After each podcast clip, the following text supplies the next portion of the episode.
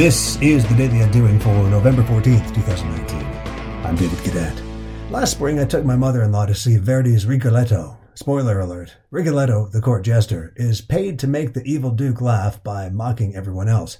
His mockery eventually gets him into trouble. A curse is cast upon him, and by the end of the opera, he kneels at the side of his daughter who lay dying as part of an elaborate scheme to get even with him. Do you see where this is going? For almost 40 years, Don Cherry was Canada's court jester, and we were the courtiers in Mantova. He mocked, we guffawed. The more edgy his remarks, the more we watched. The more we watched, the more the CBC and Sportsnet got paid. His intolerant comments last week were intolerable, but we all need to do a gut check on this one. In the opera, the vengeance brought against Rigoletto does not solve the problem. The corrupt Duke lives on.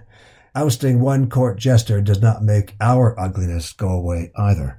A reminder of the challenge we must all confront here on the Daily Undoing.